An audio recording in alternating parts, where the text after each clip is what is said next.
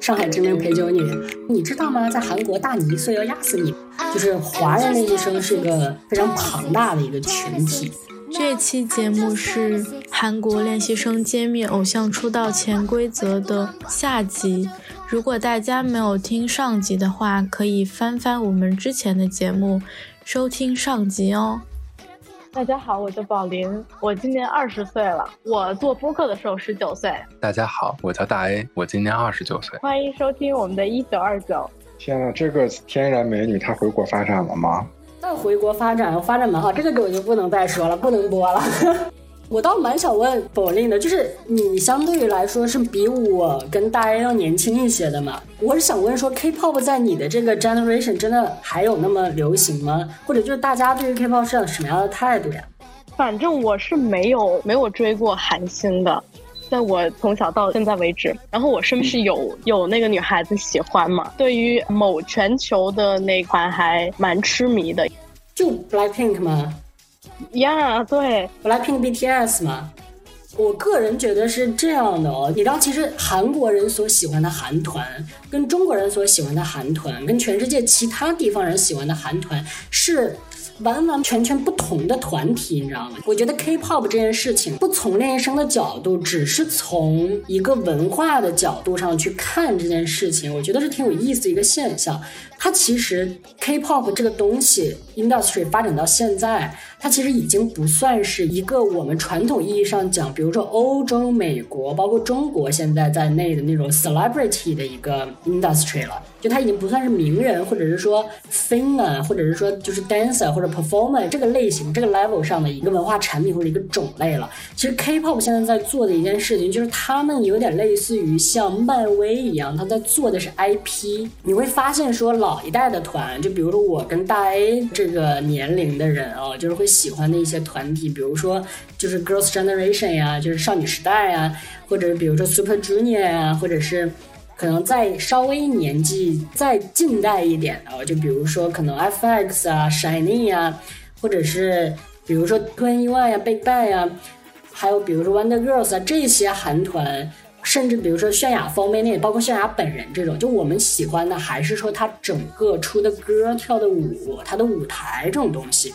但是现在你没有发现一个事情，就是说，韩团的歌你如果没有听过，你猛然拿过来听，觉得我操，这什么东西好难听啊！这个东西你也有人喜欢，然后他们的脸呀什么的，你去一看，就是嗯，就如果你不喜欢韩团，你就是那个李安的那个表情，我没太懂，但我大为震撼，这种感觉。韩团他其实在做的一件事情，就是叫做就是塑造 IP 的这样的一个工作，就是。举个例子，比如说 Black Pink，或者是比如说现在比较火的一些团，比如 Red Velvet，甚至现在最新最火的团就是 aespa，或者是比如说 Twice，然后像比如 BTS 这些团体，它。欧美人喜欢他们，会觉得哇，这个女的好美，或者觉得这个歌不错，哎，这个音乐我喜欢。这也是比如说 Black Pink 为什么这么火，因为它的音乐性确实很强。那中国人比较喜欢，就说哇，这女的好美啊，这个团体跳舞真努力呀，这个团体整个就是台上真的是刀群舞、整齐划一啊，什么这种。韩国人他们现在更对于韩团的这个 cultural consumption 啊，叫什么文化消费啊，其实更多是在看一个团的这种概念，就是你是不是说你这个团。团从开始到现在，或者你出来了以后，你给到了我一种不一样的感觉，或者你整个的概念是新颖我举个例子，比如说，就现在最火的一个女团叫 aespa 嘛，我不知道你们知不知道，就她是 SM 新推出的一个女团。那他们这个女团打什么概念啊？就是整个你如果宝林这种，就是你完全不喜欢 K-pop 的人，你听起来都会觉得我操你妈玄幻。就是 SM 这个公司呢，它创造了一个宇宙，就是现在叫就是 Metaverse 这种东西，它管这个宇宙叫旷野，就是旷野。这个旷野。里呢有非常多的那种，就是这旷野本身呢，它是一个这种 digital world，就有点类似于我们小时候看数码宝贝那个数码世界，就这种感觉。然后呢，真实世界的人呢，每一个人呢，都能通过一个方式来进入这个旷野。这个旷野里面呢，是发生着自己的故事的。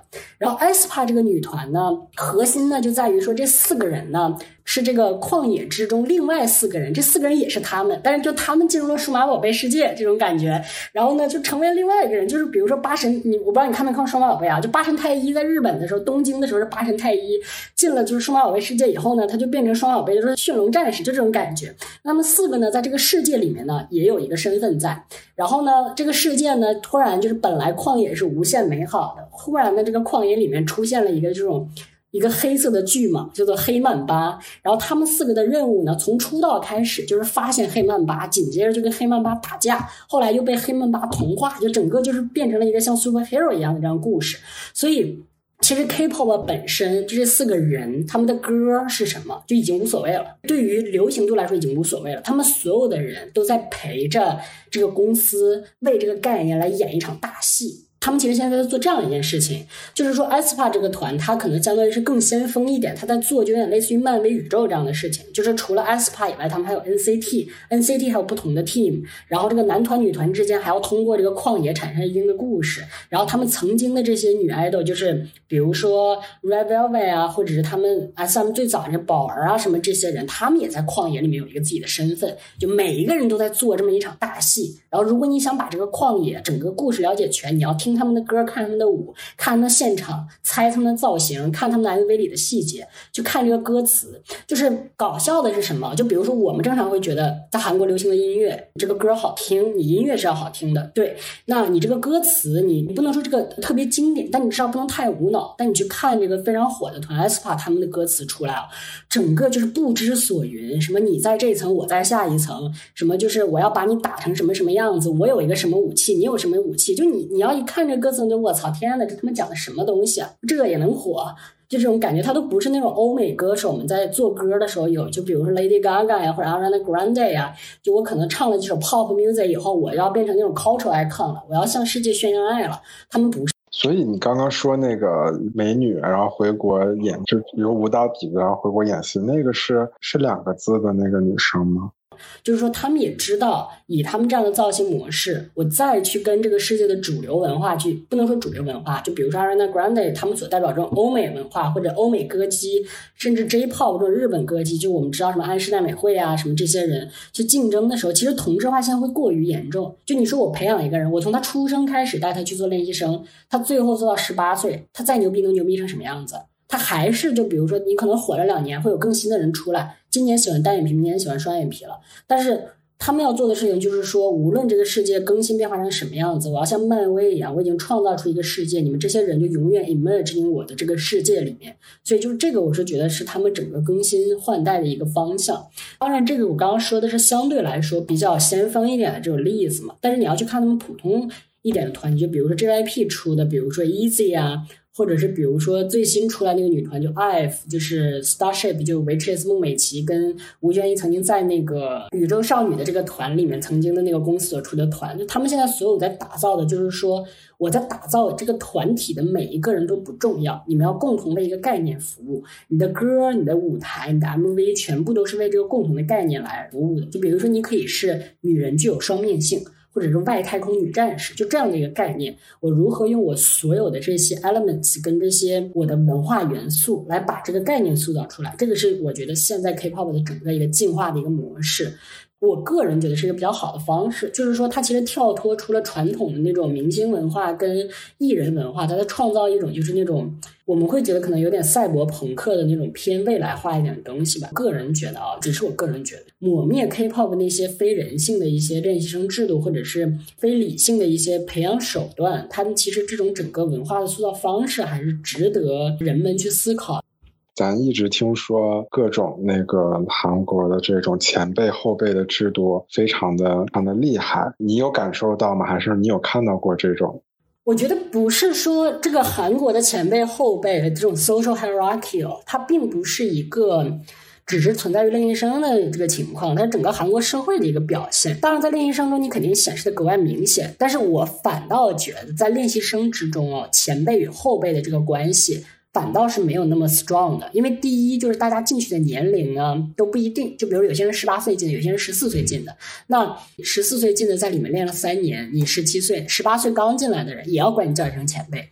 另外，他们前辈与后辈之间其实在年龄上的区别哦，没有那么大，但更多的是，比如说你进公司时间以及你出道的时间相对来说比较重要一点，但是。我个人觉，就是因为我的韩语其实不是特别好，但是他们主要的区分就是说，在整个使用敬语跟整个称呼上会有一些变化。但是你说他们真的，比如说给前辈什么让座啊什么，我个人觉得这都是私德问题。因为我也是有见过那种练习生，就算是韩国人，他也没有非常受男男德女德的，就是也没有说就是很 respect 前辈，也有这种。嗯，所以这个很看个人，但是没有说，我经常看到很多那种文化帖，就是那种抖音上面出什么，你知道吗？在韩国大你一岁要压死你，巴拉巴拉巴拉巴拉说这种，倒没有这么夸张，但是他们确实是有这种敬畏心在的啦，就是确实，比如说你如果比我大一岁，我在很多方面确实是应该尊重你一下，是有的。想问一下，解约费贵吗？啊，你如果是练习生的话，解约费不贵的，就是你不想做了，公司也刚好就给人家腾个铺，就还好啦。嗯，但是跳槽是很贵的。如果你是练习生，你可能离出道组很近，然后也 maybe 是人家出道 plan 里的人，然后呢，你跳去另外一个公司，这个是要付钱的，这个是要付很一定程度要去付一定的钱的。但是一般来说啊，这个就是你的接手公司会来帮你付这个钱，不然你干嘛跳呢？对吧？我还有一个问题，就因为最近五年左右，就感觉五年八年吧，非常多的华人呢，在韩国的一些已经出道的人也好，或者是怎么样，然后他们回到国内发展，有那么多华人的练习生吗？有，这个真的有。我实话实说，这个真的非常的多。就是我这么讲啊，就是我是可能大概就是 settle 确定去哦，是六月份的时候，他每个月都会有人进嘛。就七月、八月、九月的时候，就是批量批量的进，然后就是中国人每一次就是说，我可能当时那个公司它是相对来比较严格的，选人还是眼光还是比较毒辣的，然后他就我那个时候都是一个月至少两三两个三个这种，然后我所知道，就他现在去的。真的更是数不胜数，包括就是说，你非三大的练习生，就是 JYP，然后 SM，然后 YG 这种公司里面的练习生以外，就是那种小的公司就更多了。而且这里面还涉及到很多人是那种，他其实是培训班，但他打着你是过来做那种那个练习生的口吻来的，也是有的。就是华人练习生是一个非常庞大的一个群体，就是还是蛮多的。因为第一，我们国家大家的人喜欢这个东西的多。第二就是我们国家确实人也是多的。第三就是我们国家的朝鲜族也是多的，因为很多人啊其实是练习生过去，他是都是朝鲜族，从小上的朝语小学或者上的朝语初中这种，那他就是先天就有韩语这个基础，相对来说好一点，所以这种被选上的概率是很大的。问一些真正热辣滚烫的问题好了，有很多所谓的潜规则吗？因为我们看到经常看到韩国一些明星就是很多压力受不了就自杀了或者怎么样的。练习生的这个阶段应该还不涉及到潜规则的这个问题。你可能说有一些人家里比较有钱，可能你出道概率会大一点，因为就是大家也都知道，韩国签的这个你出道以后签的这个前期的这个七年合同，其实你的分成是非常不合理的。然后你家里如果没有一点钱的话，你可能是没有这个实力能让你去真的吃这，要么就家里很缺钱，要么你家里就是不缺钱。就是这两种情况，然后潜规则，所谓就是我们说直白一点啊，这种就是偏 sexual 向的一些的这种，我所知道就是没有。但是实话实说，你说潜规则倒是没有，但谈恋爱那可真的是多了去了，就是真的是太多了。做练习生有钱拿吗？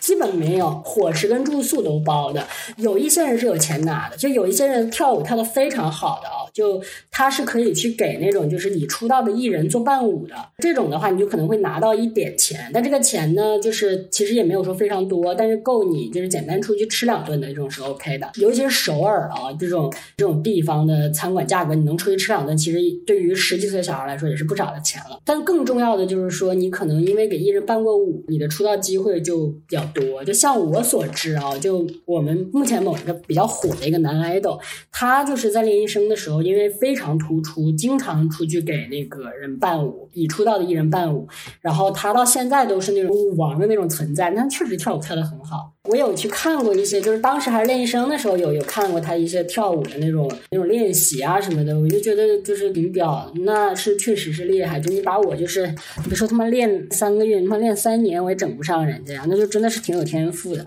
我当时天赋可能就是比较搞笑，心态比较好。心比较大，就大家当时六点多钟都起床上课，我还在那睡，然后他们睡过一节课，老师就是去了以后跟同学打招呼，完全没有任何害羞的感觉，这是我的天赋。宝莲，因为我见过 Jessie 本人，他本人就是又高又帅，然后腰素奶蓬，你懂什么意思吗？Oh my god！嗯，你不会很困扰吗？就是别人看你都大心动的感觉。咱们不是一类人吗？宝莲，咱们不都是贼差命那种人吗？你有什么？所以就想，嗯，就想问一下，他会不会有我们一样的感觉了？你说那脑吗？太差命了。我我个人觉得我没有很差命吧，就是我不知道为啥，就是我我自己是属于那种桃花运很烂的人，所以我就基本不怎么觉得自己很差命。真的，而且你知道，有中国人有外国人，都喜欢的不得了，天天跟我说啊，什么时候让 Jessie 来来我们家玩呀？什么时候叫 Jessie 一起出来呀？哎呀，好喜欢 Jessie，这下好帅，是用英文说的啦，是不是？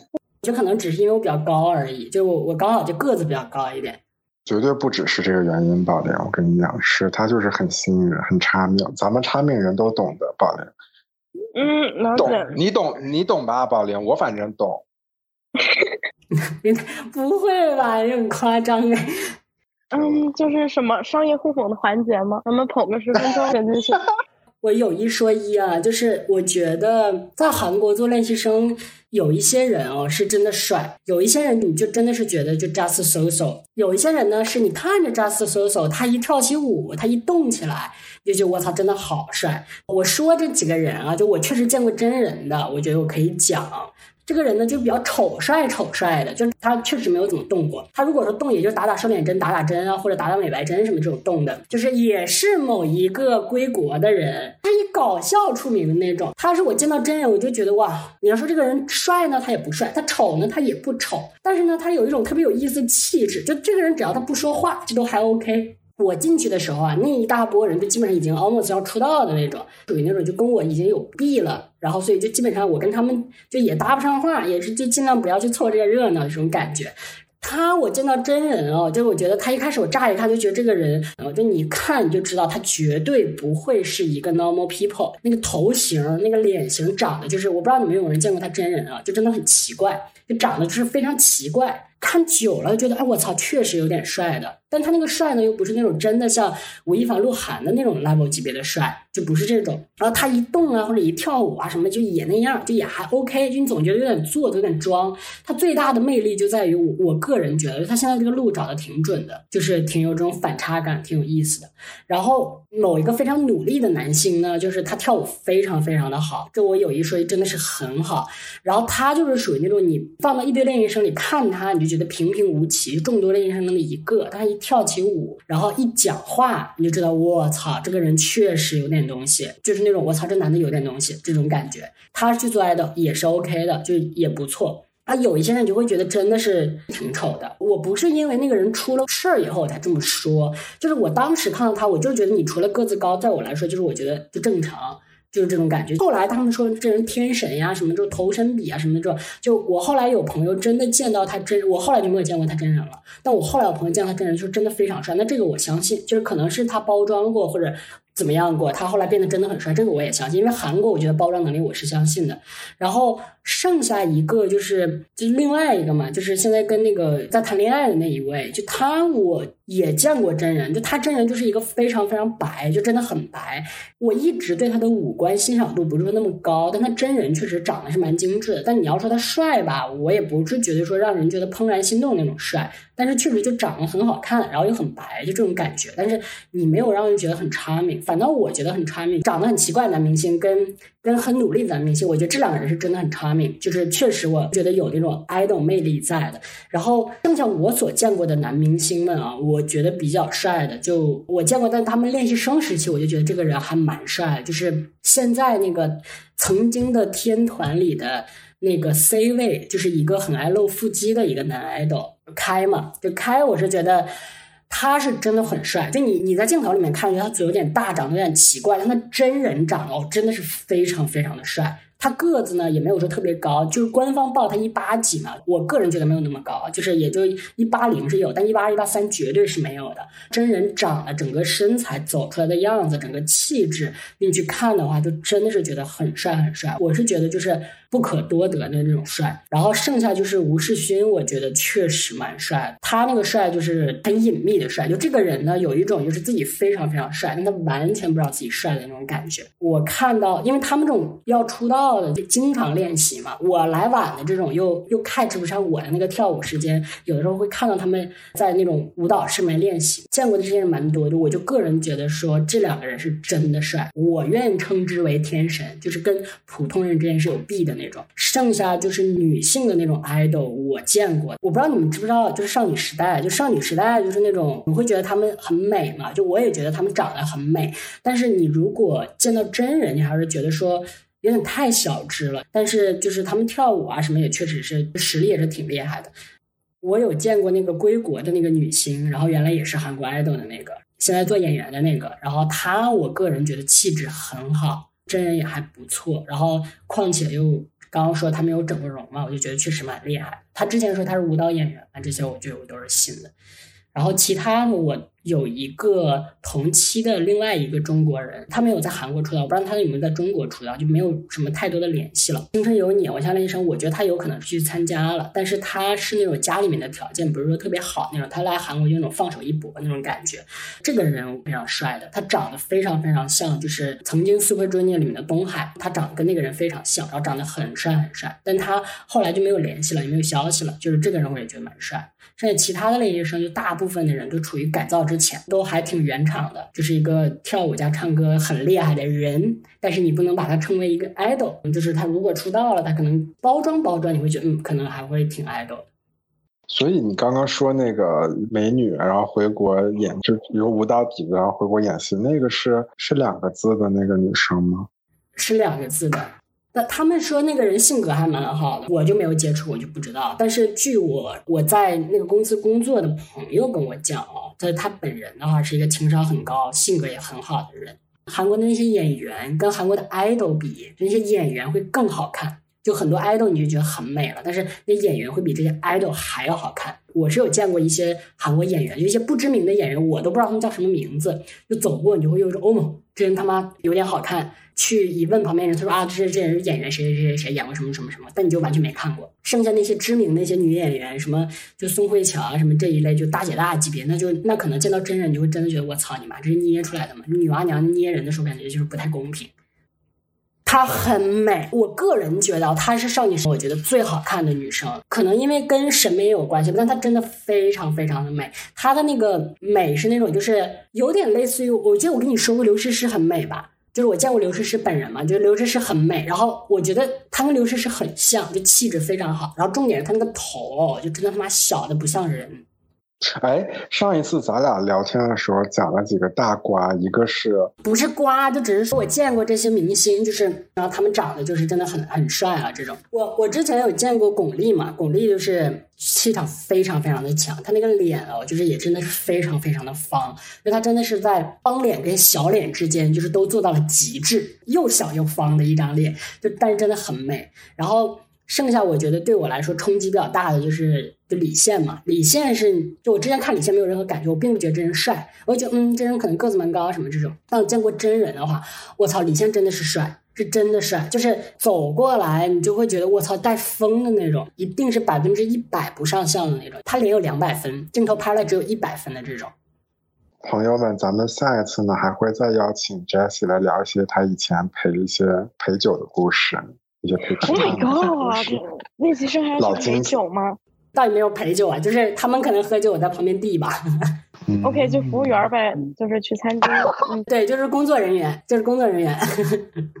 OK，是啦，一些就是那种要需要陪酒的一些场合。上海知名陪酒女。今天非常谢谢我的好朋友 Jessie 来我们这个节目，跟我们一起聊一聊她在韩国的经历。那我们就再见吧。拜拜，下期见，拜拜。